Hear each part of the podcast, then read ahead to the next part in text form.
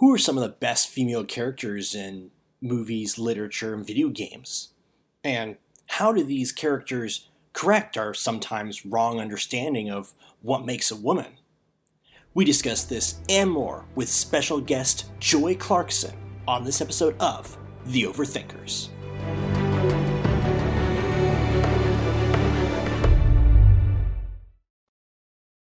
Well, ladies, gentlemen, hobos, tramps, cross eyed mosquitoes, and bow legged ants, welcome to The Overthinkers. I am your host, Joseph Holmes, filmmaker, film critic, out of practice, swing dancer. With me, as always, is my crystal cool co host, Nathan Clarkson, actor, author, filmmaker, and I'm really running out of like random skills. Maker of quarantine chili. Maker of quarantine stew. Believe it or not, I'm pretty sure I actually already used that one. yeah, but we'll use it again. Maker of quarantine stew. Okay. Oh well, and as you have already may have uh, summarized, we have a special guest on our podcast. She is an author, writer, speaker, host of the podcast Speaking with Joy and she's finishing her doctorate. She is also rumored to have the same parents as my co-host. It's true. No one was supposed to know the this. rumors are true. yes. She is the jovial, the jazzy, the judicious, the jubilant Joy Clarkson. Joy, welcome to the podcast. It is lovely to be on the podcast. Also, I am in great awe of your alliteration. it's a thing we do here. I may have Googled all the J adjectives before the broadcast. Thank goodness your name didn't start with a Z because that gets yes. kind of tough. As a as a PhD candidate, I, I take great respect at your in um your research. That yes, second to none. Second to none. Anything else that people should know about you?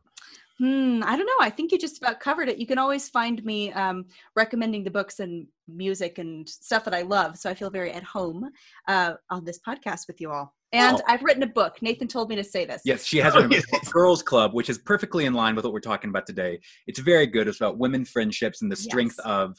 And she also is an incredibly pithy and funny um, Twitter aficionado. Twitter aficionado. I didn't make that mm. phrase up for myself. Nathan gave and it. she has not one, not two, but several, probably ten or fifteen viral tweets that I'm sure you've seen out there. So please go see her. Actually, at. it's true. I did see your tweets before I even knew you, and so oh my gosh, that's, so funny. Cool. Yeah, yeah. Well, you all can find me at Join Us the Brave. I'm. I feel like I'm less on Twitter this summer because I just we were all so online for all of the quarantine yep. that I feel sure. like I've been trying to be in the real world. But, Which means she's been saving up her pith. Yeah, for... exactly. At some point, exactly. I'm just going to shut down the internet with with a huge critical mass of hysterical tweets. exactly. Oh, I look forward to it.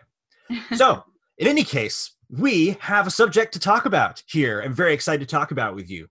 Uh, in recent years, there's been a renewed interest in discussing the representation of women in mainstream literature and entertainment. And in an earlier episode of The Overthinkers, Nathan and I discussed that men are often told in books and movies that they can either be uh, James Bond or Frozen, Frozen's Kristoff, that they can either be toxic or sometimes perceived as weak. However, women often have found themselves also feeling limited by the roles given to them by culture and the arts. My dad often talked to me about the struggle of finding good role models in entertainment uh, to show my sister as she and I were growing up. So today, we thought we'd focus on some of our favorite female characters and protagonists in literature and, and the arts. Joy, you read an unholy amount of literature, by which I mean you read more than me, and I don't like that. I don't know if that's true. uh, believe me, it's true. We've, uh, have you often felt unsatisfied, maybe with the options for female protagonists or role models in books and movies? And also, what are some of your favorite uh, female characters, and why do they resonate with you? Absolutely. Well, I think I'll answer this in a roundabout way. Um, I was, you know, you just mentioned Girls Club. And actually, part of the inspiration for us writing Girls Club was because I noticed how often, or, or rather, how infrequently women's friendships are portrayed very well mm. in mm. TV and in movies because there's always kind of this depiction of women as as competitive and catty or you know all these different mm. things and it's not to say that those things can't exist in womanhood, but that they're exaggerated and kind of one dimensional. Sure. Um, and so there's been this kind of resurgence of of focusing on uh, strong female characters, right? We hear that phrase right, a lot. Yeah. But I actually also have a quibble with how that's often predict, like mm. kind of mm. made. Because mm. for me, I would rather have characters, uh, female characters who are presented as humans, Right. uh, than as some kind of archetype that we want them to live into, right? And so, Yeah. oftentimes, what you see is uh, if we'll see lots of weak female characters, that's that's that's that they're kind of presented as somehow less than human, not possessing an intellect, not being not having desires and things that they really pursue in the plot, kind of fitting into a male character's arc. So that's one way of not having a good female character is to have Right. them kind of be less than human by not depicting their intellect, their emotion, their wills, and their choices. But there's also this other tendency, kind of as a reaction to some of those weaker characters. I often think of them like in Dickens. I love Dickens, but a lot Mm, of the female same. characters in Dickens are just kind of accessories to the male Right. characters. Yep, and that happens in TV a lot too. With Yeah. what what's it called, Joseph? The Bechdel test? Is that it? Bechdel Yeah. test. Yes. yes. Yes, where you where you never see women talking about anything other than the men in their lives, Right. right? Yeah. But so as a reaction to that, you have this emphasis on strong female leads. But a lot of times that ends up with these characters who are just not human. They are they wear high heels and low tops while crushing um, people. They're never they never feel insecure in relationships. And while of course on the one hand I'm like, yeah, I love to see a strong woman. On the other hand, I'm like, this is just another way of not treating women like humans Mm, um, because in, in the one sense with you know with weaker characters you're treating them as less than human but with these kind of unrealistic you know strong female characters you're actually treating them as more than human Hmm. and what i would rather see in stories are really complex deep characters who uh, they may stay on the bold side and be more like a jo march who goes around telling all her opinions uh, but, they, but they still have they have complexities. They have things they're insecure about because that's really the goal that we should be looking for in female characters. Is not just that they're strong but that we're seeing them for the full breadth of their humanity for all the complications of the things that they want. And Yeah. sometimes that even means having really strong villainous female Yeah. characters because yeah. that's another way of acknowledging Look at the White Witch. yeah it's it's Yeah. acknowledging that women are complex people Yeah. um and and that's really been much more inspiring for me when i think about my own personal growth i don't grow from idealized romanticized women i grow from identifying with female characters that wrestle with their own insecurities and want Mm. to grow and want to acquire Yeah. virtue So, So- fully human female Yeah. characters. yes yeah. We should do a whole podcast episode on villains. Actually, Ooh, Mm. that'll happen. That'll Yeah. happen. This i think that's really interesting so that's my that's my soapbox uh but i can tell you, it's a I good can tell- soapbox. i could tell you a few of my favorite uh Please do. characters All right, okay let's okay, everyone. We're gonna, we all have a few female characters, which I'm super excited for, and um, we're super excited to share each one. Uh, each one of us has a lot of them that have inspired us, but it's really cool to talk to a woman uh, and get your experience about what female characters have connected to you, and like you were saying, reflected that fully human female experience in in media, uh, books, literature, TV, etc. So, Joy, without further ado, your first female character. Okay, my first female character. So I'm going to choose um, a one a character that I love perhaps best of all of the characters written by a woman who is a master of complex human female characters, which is Jane Austen. Hmm. She- Classic. yeah, classic. I love Jane Austen because she really is so insightful to the to, to humans and Seriously. their their passions and their desires. And I think when we think of strong female characters, maybe one of the first ones you would think of would be Lizzie, right? And Right. Joseph, we talked about that before we Yeah. started. and I love Lizzie. I aspire to be Lizzie. Yeah. But the character I want to talk about is Marianne Hmm. Hmm. Dashwood from Sense and Sensibility. Marianne gets kind of a bad rap. She's the younger sister. Uh, out of Sense and Sensibility, she is the sensibility. So she is this passionate, emotional, indignant character who Yeah. wonders why everyone else doesn't respond to all of the, you know, the beauty of nature as much as she does. right. And she is so driven by that emotion that she makes several decisions that really end up hurting her. But the reason that I love Marianne is because uh, you would uh, people kind of sometimes imagine the story as though the point of it is that Marianne just learns that she doesn't need to be so emotional. She needs to calm down. Yeah. But really, the arc of the story isn't that. It's her learning that your emotions can be tyrants or they can be servants and, Hmm. and companions. And it's her learning not to quash her emotions, right. but to to live with them wisely and to manage them to kind of you know in the platonic image to have her be the the rider who can actually direct the horses of her emotions Right. so you know they they may drive her but she's in charge in some sense she kind of she owns herself and she owns her her nature and who she is, and she can she learned that she can use it for good and bad. That I love that, and so it's a That's fully great, fleshed yeah. out human character. yeah and she's very complex and and i think i always related to that because i can be very emotional and passionate and it was so beautiful to see someone who i could go look her story turns out well uh, not because she becomes less that way but that because she lives into it and learns to develop the virtues that she needs to Yeah. kind of manage herself. I do feel like there's kind of a move towards, and many female characters to make them very often like the worst aspects of of men, yeah. And they Yeah. become harsh and angry and dare I say it, toxic. And so you're saying here's a character who has emotions and deep Yeah. feelings, and instead of getting rid of those to become more like um, a counterpart, she says, "I'm going to embrace them and own them and like utilize them for good." integrating them into her Right. character in a way that's helpful. And the other thing I love is that Jane Austen actually identified more with Marianne than she with Eleanor. oh, that's amazing. That's And and and also Eleanor actually needs Marianne's emotion. Like Yeah. she is so rational that she can't profess love at the time that she needs Right. to.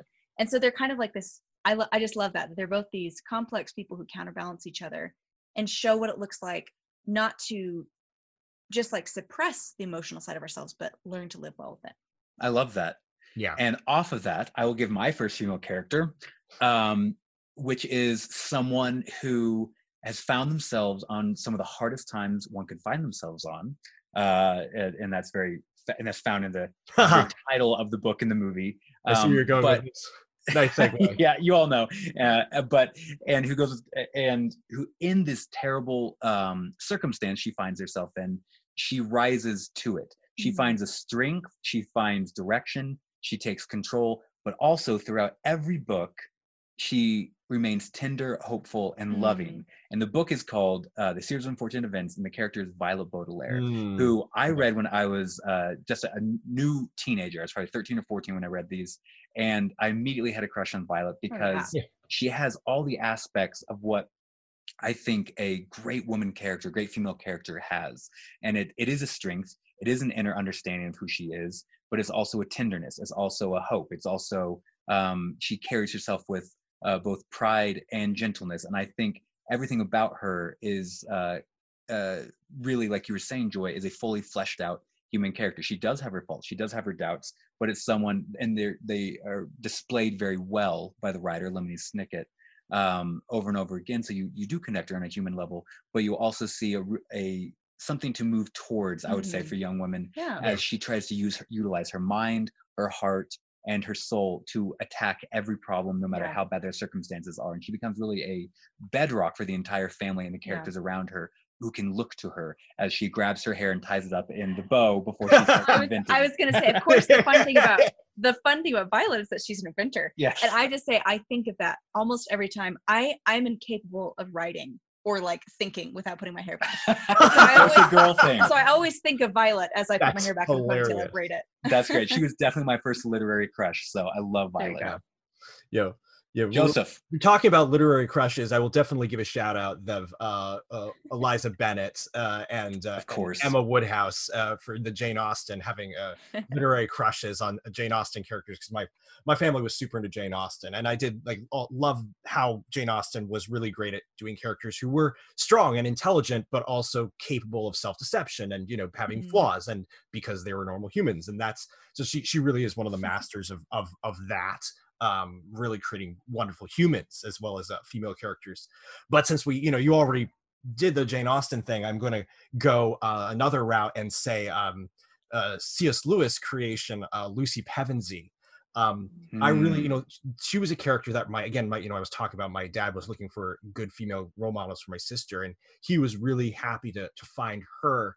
And one of the things that always thought was wonderful about Lucy as a character was that especially older as I got to appreciate it, is that um, people, the female characters often are are torn between like they either have to be sort of like you know um, defined by a man, defined by you know a love interest or a father or Mhm. something like that, or they have to be obsessed with pursuing their own dreams and their their self actualization is about their own dreams. Whereas with you have with Lucy, she is in this position of she's you know defined by her relationship with the God character, you know, in the in the Mm. story Hmm. and so her self-actual she's not dependent or defined by her relationship with her older brothers or or the male character who she's as a romance with but she's also not a character whose self-actualization comes from being self-centered or pursuing her dreams it's by pursuing her relationship with god and serving him and his Mm. goals and his interests and i think that that's incredibly rare for male or female characters and is uh, really important uh, to help people develop as human beings to understand that that is the higher option is to be Mhm. following a, a transcendent uh, purpose rather than a selfish or a human dependent one Mm. And you see such a great arc with her too. What is in the Voyage of the Dawn Treader? Um, I can't remember which island they're at, but I remember I still remember from the BBC movies and the Hmm. books, right um, her going in, and you see that she's not again. She's a fully fleshed out character. She's not Mm. Yeah. perfect. She doesn't have this intrinsic angelic um, uh, uh, personality. Rather, this is a character who um, who who wrestles with moral choices. She has jealousies. She has. Yeah. She wishes she was as pretty as Susan. Exa- that's what it is. She looks in the book and she wishes she was as pretty as Susan. Yeah. And, that, and at that point, I, I think I remember that she comes in contact with Aslan and he Mhm. and he has a you know tete-a-tete to talk with her. yeah and Yeah. i just think it's a beautiful scene and it shows this whole um three-dimensional picture of lucy and by the way i just realized this joy you are the lucy because you have two older brothers Yep. and an older sister and you're the youngest girl I so do. you are totally Lu- lucy also, Pevensey. I always identify with Lucy's kind of like having experienced the thing and then needing to like shout or cry to get the attention of the older siblings. we're, we're the younger kids so we you know we are always Yep. having to to uh, cry for our Or, attention or make a hysterical joke. One of yeah, the three. yeah we are the funniest one of the two one of the two Also, I Lucy in the books when they're all knighted and they all become kings and queens, she's Lucy the Valiant, which I always liked. Mm. And I'm just now realizing as I'm sitting here, I think that might have been why I, all of my usernames are Join Us the Brave. that's funny I think it was Ooh, after you're Lucy. Pevensey. wow Yeah, I think I self-identified with Lucy, and so I did that. That's a great character, Mhm. Joseph. I think that's one of the classics. Thank and probably You everyone so listening correct. right now will agree and nod their head. So Yes. Yes. definitely pandering, but pandering, but it, it's good nonetheless. Yeah. So i well feel done. validated all right you should enjoy next Okay, so this is a kind of obscure one, but is one that I could go on and on about because I so love her. And that is Betsy Trotwood from Mm. David Copperfield. ah So Dickens. she is she's immortalized in my mind as um oh uh oh my gosh, what's her name? From she plays Professor McGonagall in Harry Potter. Oh, oh, um, why can't we not think about her? Uh, Maggie. Maggie Smith. Maggie Smith. so uh, she she does a great job playing this character in the movie version. But Betsy Trotwood is she so talk about uh, characters with weaknesses. Her defining weakness or her defining trait is that she is distrustful of all men. And so she Mm. goes, she's going to be the godmother of this baby uh, that she assumes is going to be a girl, which will be named after her, Trotwood. And then she finds out it's David Copperfield, and she's like, I don't want a boy. What is this about? And then she goes away. But later on, she um she ends up adopting David and kind of reconciling because he has this really difficult life. And the thing I love about Betsy, first of all, she's hysterical. Like in the book, she's just this ridiculous. We need more funny women, by the way. Yes. That is such a, a valuable thing in culture. Oh, and she's so funny. But the thing that I love most about her is that she is a defender of the defenseless. So Mm. she cares about people that um, that society doesn't care about, and that's kind of a theme of David Copperfield in general. It's about a whole Yeah. bunch of people who don't really contribute to society. Like they're all kind of drains, uh, but they're all people Still human. who are human who deserve love and protection. And Betsy Trotwood is one of the most fearsome. That's what I love about her. She doesn't. She is. She is a fearsome, uh, fiery, steamy, angry defender of people Hmm. uh, who society casts aside. So when she sees how David's being abused by his stepfather, she she goes to battle for him, and she she basically uh, adopts him and doesn't give the guy any any way out, and she protects him fiercely. But she also has this um, slightly men- mentally handicapped man who was tried to put into an institution by his family, and she Mm. adopts him. And not only does she adopt him, but she says he is wiser than most people that you'll see on the street. Like, uh, Mm. and she goes to him for all of his decisions. So she's this person that sees the inherent value in people that society doesn't value, and she defends them with all of the ire and sarcasm and misan- misanthropy that she has in her. So, and also, she also has this really ridiculous thing that throughout the books uh, she has a lawn and her like aside from defending the defenseless her like purpose in life is to keep donkeys from being of the and, and one of the best scenes is when the steps uh the step aunt i guess of david copperfield comes with the stepdad, who they're just these really horrible people and she she beats them off of the lawn because she's riding a donkey and she's like not on my lawn so i just love her because she's so weird but she's a defender of the defenseless I love that she's a defender of the defenseless. And also, I love that you said she's funny. And I think there's a terrible um, trope that still goes around that Mm. women aren't funny. Women are hysterical, and I love seeing great, funny women characters who capture capture the the irony of life and go through it with a little bit of a of a smile and a grin on the face, which reminds me of a character wasn't even on my list, but Uh-huh. you- remind me the name. Um, Much Ado About Nothing, Shakespeare. Oh, Beatrice. Beatrice. What a great, Oh, she's funny, so good. witty character. I, I need more of those. So, wh- Oh, yeah. What's remind me the name of the character in the Dickens? Betsy Trotwood. Betsy Trotwood. Okay. You know what I think the similarity is in both of these, and I think it actually relates to humor, is both of them use humor as a way of coping with the difficulties they've encountered in life. Mm, So they're a little sarcastic and funny, and they, because they kind of look at their lives and find a way to look at it and make it funny. And I feel like that goes with knowing that women are human and that they like experience life as Yeah. difficult and they have to have sarcasm to cope with it. So yeah. And I feel like maybe even sarcasm is something that a lot of women and female characters weren't even allowed to have. Yeah, because if you don't think a woman really suffers or or has all these complex feelings, then you don't realize that she will use humor to understand. And yeah, that's Mhm. just a weird theory. I just came up with that now. That's okay. So we'll Oh, we'll test we'll it and we'll let we'll you know if we actually defend it later.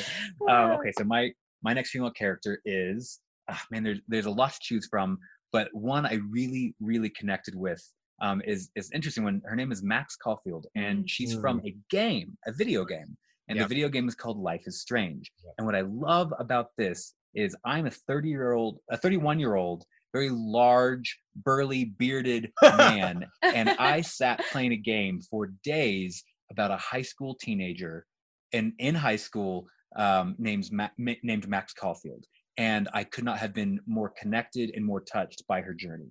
And so that that goes to show you the power of art and how it actually really can connect to entirely different kinds of people and experiences because we're sharing this human experience.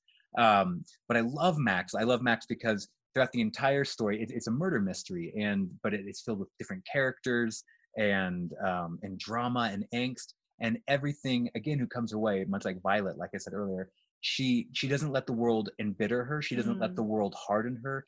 Instead, with every dark thing that comes her way, she becomes more hopeful, more kind, and chooses always always makes the choice to become the person who loves the one person who stays Mhm. faithful, the one person who forgives in the midst of all the darkness that happens throughout this story.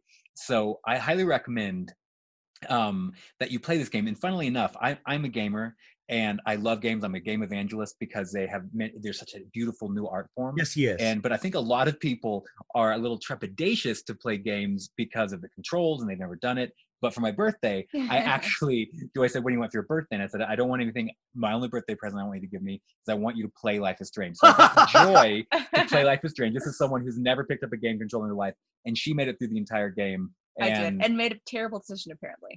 I won't say any more about that. It's a decision-based game, so there's lots of uh, controversial decisions you can talk about later.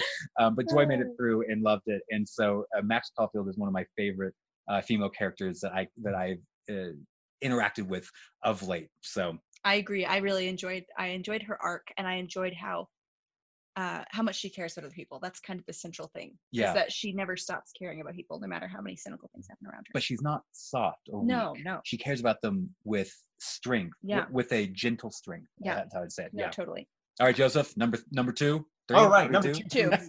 I am going to go for an old classic, an old favorite. We talk a lot on this show about Superman. Sometimes maybe people Ooh, yes. too much, um, but it's not because you can't ever talk about Superman too much. But He's the ultimate man. He is But- literally the Superman. exactly, yes. But I will say that uh, in keeping with that, um, I recommend my second uh, one be Lois Lane, and I've always been a huge fan of Lois Lane, the character, since I was a kid, since I started being interested in Superman, because she's you know you talk about very complex people.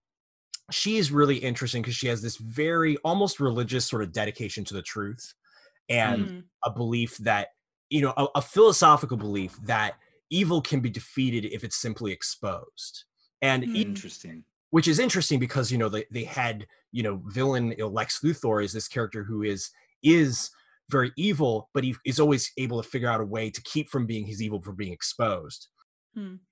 the thing that the i think is but the other thing i think is really interesting about lois lane is she is the the ultimate sort of archetype of the the the strong independent cynical new york woman but she also you know she's almost like you know the feminist uh, archetype but she is also capable of having a good, loving, respectful relationship with Superman, with you know her, with the person who becomes her husband eventually in the comics, and there's oftentimes this difficulty in you know in the in these storylines where it, it has to be one or the other you know there's like somebody Mm. Hmm. somebody has to be on top you know the in the uh, the alice in wonderland phrase you know the only question is who is to be master that's all Hmm. um and superman and lois's relationship always to me was inspiring growing up because it showed a a a, a world where two people could complement each other their strengths and weaknesses could complement each other in a marriage and it was mutually respectful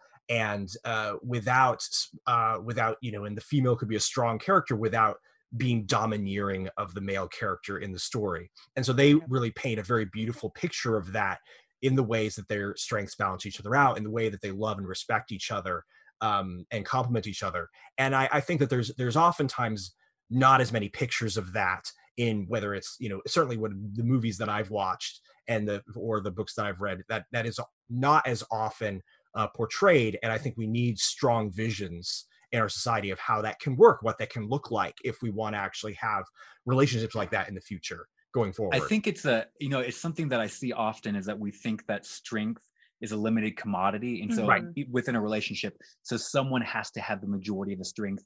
And I remember, I still remember my youth pastor saying, you know, there's there's this line that goes around culture that you complete me. So basically, everyone's a fifty percent of a person until they find the person who completes them. And he said, no, we're looking for people who are hundred percent Mm. themselves to find other people who are 100% themselves so they can create two whole people and i think that's really hard to do for some reason in this culture that we keep on seeing these characters who feel like oh we have to give one of them the strength and and we have to take away the other one's strength be it the man or the woman or the woman the man Well, I think we spend a lot of time talking about power and power Yeah. dynamics, and it's not that that's wrong. There is power in the world, but I think we need to be able to gain a conception of it not being a zero sum game. yes That you can have two powerful and gentle people, and Yeah. that that actually is this kind of beautiful dance. Um, and that it's more beautiful when they're both fully who they can be. Yeah, and I kind of have to give the writers of Superman some credit because here you have the ultimate man, like Yeah. you were saying. I mean, he can he can literally pick up the world and defeat anyone. He is the ultimate strong, and still they were able to create a strong, fully fleshed out female character Who's not just an accessory to him. to place Right. beside him. Yeah. with not just in his story, but he enters Okay. her and vice versa, her story and vice versa.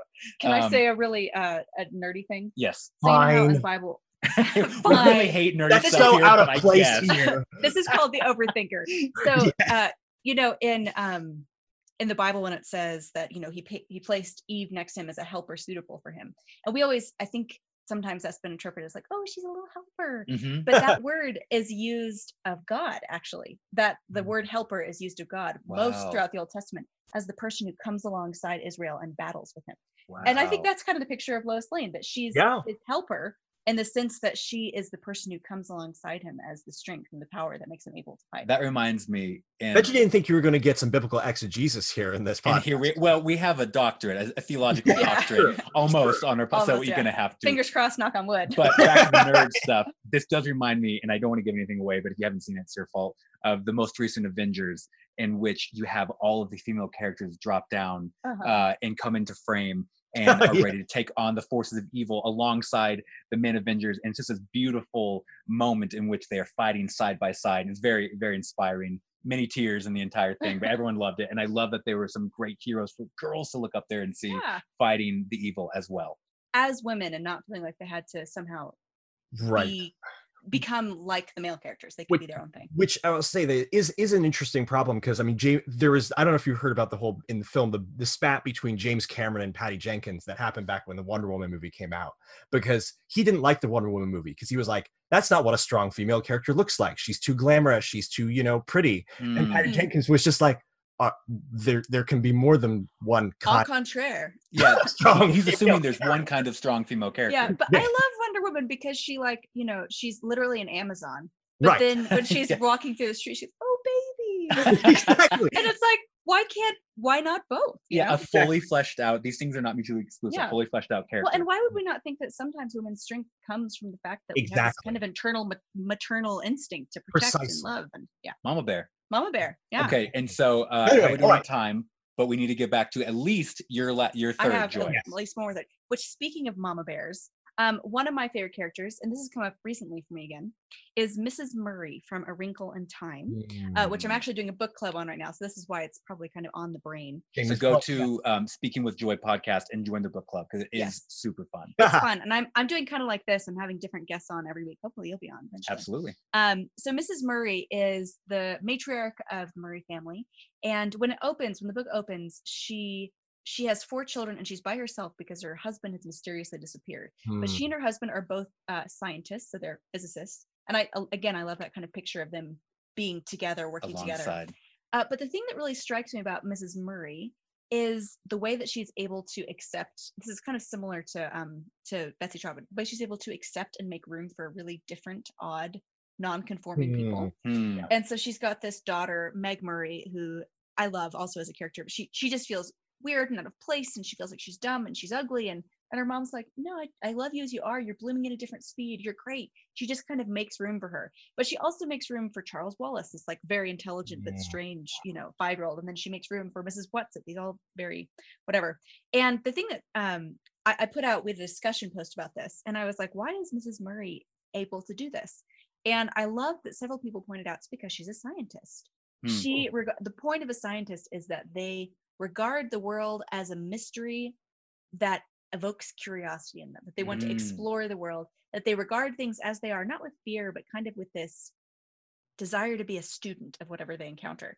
Curiosity, and natural yeah. curiosity about life. And so she does that with her science, you know, and she's this brilliant physicist and biologist, but she also does that with the people in her life. That Hmm. that unsurety, that um not kind of mystery is comfortable to her. That she Ooh, I like that. Mystery is comfortable to her. yeah, That's she it. doesn't try to control it. She tries to understand it. And I love that about Mrs. Murry. I love that she's a mother and a scientist. And I want to approach people the way that Mrs. Murry does, which is with a kind of scientific empathy. That's beautiful. and to dissect I them love that. table. Yes. Yeah. That's a very good and I'm trying to think. You know, we have just a couple. Uh, uh, I won't jump into um, these as quite as deeply as we have the others, but just a couple honorable mentions that do deserve to be shout out and probably talked about on other podcasts. I love Hermione. yes. I think she is amazing. I, I, you know, it, she's just a classic, great female character. She learns, she fights, she's feisty, Oh she's gosh. independent, but she's Voldemort loving. would not be uh, subdued were it not for Hermione. Absolutely. So the, the Prince of Darkness in this story Yeah. is subdued by a little feisty. Intelligent, bookwormish, nerdy girl. I love it. Yeah. so, and I'm sure that she was the literary crush for many of you out there. Oh, yeah. Um, she wasn't for me because Joy was always Hermione in our home.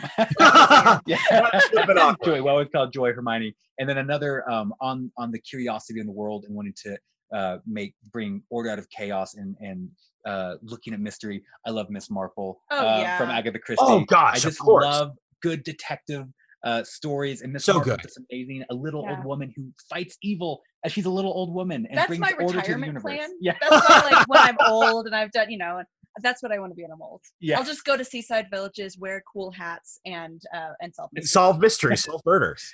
Joseph, any uh, any Right. honorable mentions we should mention before I'll- we sign off? Yes, I'll do a a short, quick. I will give a shout out. Another in my comic book realm, I'll give a shout out to Elastigirl because that's of the mom and the homemaker who is a superhero. But not only that, it's a great metaphor for what actually the struggles of you know motherhood are like, as I have observed uh, from my own mom, because she as a, her powers are stretching and she's constantly Huh. pulled Interesting. good How way of putting it. metaphorical. Mm. exactly and so that you actually get to see her through her powers being pulled in all those different directions and that pathos and struggle being used through a science fiction superhero lens i think is really wonderful and and she's fighting to have her family together and prioritizing that she's not uh, fighting to get away from her family.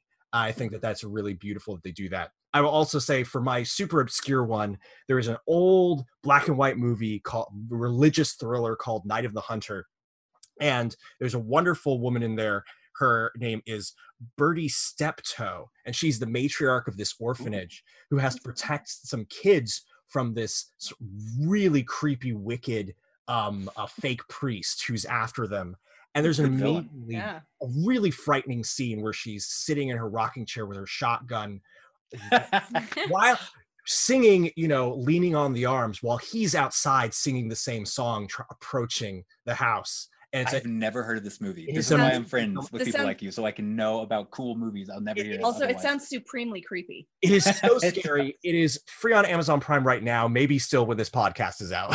so, Oh, and um, maybe so anyway, probably Joy, you get the sort of final word on your on your uh, female characters. Okay, well, I have to say one that I haven't said, but is dear to my heart Anne of Green Gables. Of course. I Oh, love yeah. her. That's the perfect woman to end on. Yes, she. There's something about her that literally everyone I know thinks they are an Anne of Green Gables. uh, but there's some. She she sees the beauty in life. She's deeply emotional. She's got a fiery t- temper. Um, but she also loves her family and and works hard and is intelligent.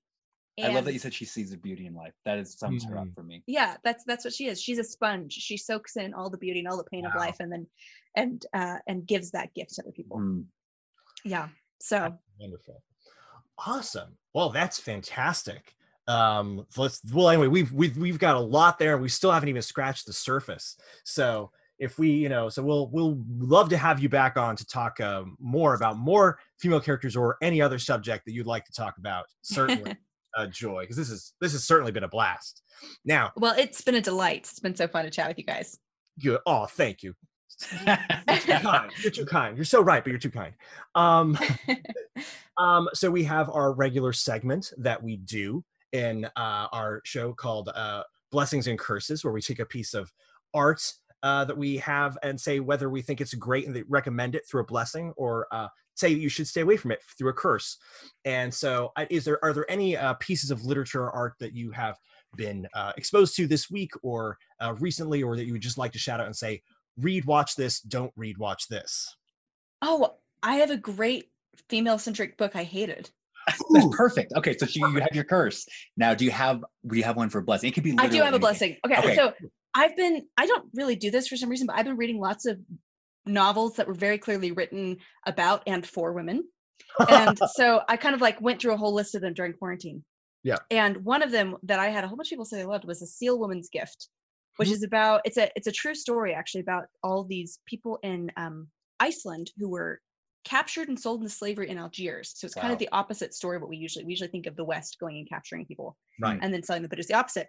Um, but I think it was meant to be a complex female character, but without revealing too much, I was like, well, this just ended up romanticizing Stockholm syndrome and acting as though a woman's devotion to her romantic or sexual desire should trump her her loyalty to her children and her family and her homeland. Ooh. Interesting. That's kind of like what I um, mentioned just a little while ago with a new show called Run. That's very interesting. That Mm. Oh it was yeah. it was still going on uh, back then. That's so interesting. Yeah, and so a lot of people liked it, but I just I found it to be really unsatisfying. Interesting. Um, but then the other one, and this is still has to do with great female characters. I just read the novel Giver of Stars, and it was so fun. I bless it with all of my heart.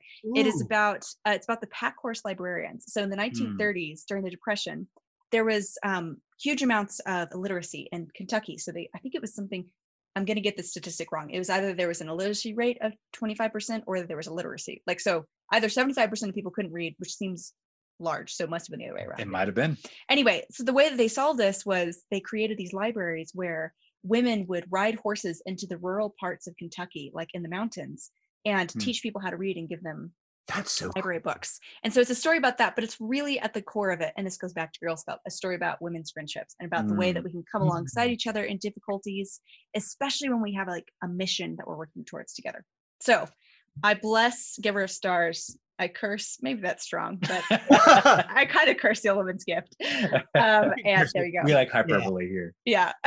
okay so my my blessed increase of the week i'm going to pander a little bit but i'm thinking about two um films or pieces of art or books that uh feature are very famous for their their female characters. Uh and i'm going to bless one and curse the other. My bless is i'm so sorry this is so unoriginal but it's wonder woman. I absolutely love the new iteration of wonder woman. I Oh. thought it was fun it was feminine it was strong it was interesting it was just a beautiful depiction and i cannot wait for the sequel whenever that might be. Yeah. um so that's my played, like, blessing. 30 times, but yeah yeah. eventually. Yeah so one of these days i'm excited to see the next one because i loved wonder woman the movie uh, and the character because i used to read the comics too such a strong character Yeah. and my curse is what i think is a modern depiction of a woman that i really just think is so destructive um, and i saw the movie I, I did not take time to read the book um, but it's eat pray love and I just Uh, think- Bleh. Eh, but th- it, it blows my mind how popular this is Sure. and it blows my mind how, how accepted this is and so um, for me it, it you know we, we've known for a long time that men can be toxic and um, have terrible attributes to them. That, that's never been a surprise to anyone but it seems like now we are just not only um, per, you know, permitting uh, some some really toxic behavior from women but instead celebrating. And this book it, it, it celebrates the uh, toxic behavior that that has really deep ramifications for people around her but it doesn't matter because she gets to do what she wants to do Well- and i just have to say that is my curse eat pray love if I you like this i'm so sorry No, I, I agree. Yeah. I, I watched it on an airplane and I I was like, I probably shouldn't be like vocally going, ah, uh, so I turned it off because she just she gets bored with her husband. That's literally the only thing that happens. and and that and then she does like um what do they call it when you you do vacation um oh what's the word when you're like therapy? charity charity tourism. Charity tourism yes. Uh, anyway yeah don't so like that is the, that's the I, that is my curse. Joseph. Those are good decisions. So I am going to uh, do a curse and a blessing because they have a lot of they have similar themes. There's also female characters, um, but also has a, another theme going on between them. And maybe I've already done this curse, and if so, I apologize, but it's too fits too well. Um, I'm going to curse the movie that came out this year, uh, Never, Rarely, Sometimes, Always. oh And- interesting and it's not because it's a movie about abortion because that's what a lot of people are going to like it or hate it simply because of that Hmm. my bigger problem with it was the fact that it deeply wanted you to empathize with the main character the protagonist the the, the young woman who is going through her problems. But in order to do that they caricatured everyone else around her in order to make it seem like oh she's you know she can't have anything wrong with her. Everybody else is just horrible. And so they had to basically make an unrealistic character for you to sympathize, sympathize precisely. And and i think it's really harmful when we treat empathy as something that is um it, it's a mutually exclusive like in order to Mm. empathize with one person and they, of course lots of movies do that they do that with joker they kind of did that with parasite where it's like you know in order to get you to sympathize or empathize with a certain person a group of people they make other people seem caricatured or nasty um on the other hand And that's think something very human. We do that in so many oh, areas. we want our way. Yeah. I mean, I do it personally. If, if I want my way, I try to make whoever's against my way look terrible.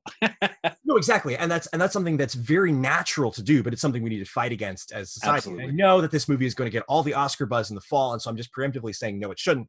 Um, but the other one I will give an example of something that's really great is a movie called The Edge of Seventeen, which is a young uh, coming of age story about a young Oh, woman. I've heard of this. Who's in it? So good. I think it. I like it even better than Lady Bird in eighth grade as a Oh, young. I love like coming of eighth grade. I should have put those in my. It's, yeah, yeah, of course. This is my sneaky way of bringing all these different ones in. Uh, the thing is, that it was amazing about it is that it's about a young woman who you do deeply empathize with, but as she, as her empathy expands to more and more people, because she's sort of obsessed with her own problems at the beginning, but as her empathy expands to more and more people, your imagination and empathy expands along with it. And I think that that's a really beautiful depiction of how that is supposed to work in in real life and or, or the Mm. expanding of that empathy to identify with more people in that. And who are the actors in it? I've heard. I've you've mentioned Amy this. uh, Stifield. Uh, I'm sorry, I'm butchering her name. Um, but uh, then there's Woody Harrelson and Oh, a whole bunch of. There, it's a hilarious. It's so funny. The movie is so funny and so raw and so good. It's again, it's like I would compare it to Lady Bird in eighth grade, but I even like it even more than those movies. wow. Okay, great. Cool. So definitely recommend that. That's my bless of the week. Well, thank you again so much for being on the podcast, Joy. It's a really been And quick note. Uh, Joy, because she is a strong, independent woman, literally had to run out the door to, a, to a meeting, so she is now gone. She's Oh, our wow. first guest who has literally walked out, but not for anything that we've said. Um, but it was so much fun having my sister on. And so then you're going to have to plug her podcast for the very end and her stuff. Yes. I will plug. So the place you can find Joy, she's all over the internet. She writes hilarious tweets to thousands of people at Join Us the Brave on Twitter. You can find her on Instagram and Facebook just by searching her name. She has written a beautiful book about women and friendships and how powerful they are called Girls Club. Um, and she's getting her doctorate right now. So you can encourage her um, uh, in your prayers and thoughts uh, at St. Andrews University uh, in the UK. And she has a Patreon that has really, really cool stuff and blogs and secret podcasts and secret events um, that if you join, I think you'd really enjoy it. And so those are all the places you can find Joy. So please send her your messages and hit her up because she is really, really fun to talk to uh, and listen to. Oh, thank you. That's so very nice of you to say, Nathan. Joy! Oh, that's awesome. All right. And where can people contact you if they want to talk to you or want to follow what you got, what you're doing? You can contact me on the socials. Uh, I'm on Facebook and Instagram. I need to get better at Twitter someday, but probably not going to happen. Uh, so just search my name and find me there. You can also visit my website at nathanclarkson.me or search my name on Amazon or IMDb to watch my movies and read my books. Joseph, where can we find you? All right, you can find me on all the socials as well. I'm on Twitter as Normal Guy Eight, which means there's seven other normal guys, as you pointed out. I am on uh, Facebook, Joseph Holmes. I am on my. You can find me on my website and all the stuff that I do, all the movies I make, and stuff I write on the josephholmesstudios.com. And of course, if you want to talk to us and explain to us how we were wrong or what other female characters are your favorites, you can uh, contact us. Our email at uh, the over the real overthinkers.com and also don't we have like a new website the uh, the overthinkers journal where you can Dot com. dot com Yes. overthinkers So we're getting that set up, and hopefully by the time this um, this podcast is out, we will have that already. It has um, has all the great stuff: our blogs, our uh, our thoughts, our guests, uh, some little stuff about us, info, and uh, we're going to be do- putting you know movie reviews on there Yeah. and having good discussions. And also someday in the future, we plan to have really fun live events. So please check the events page, and you can find out all about us there. And it's at the the overthinkersjournal.com. fantastic thank you so much everyone for joining and remember if it's worth thinking about it's worth overthinking about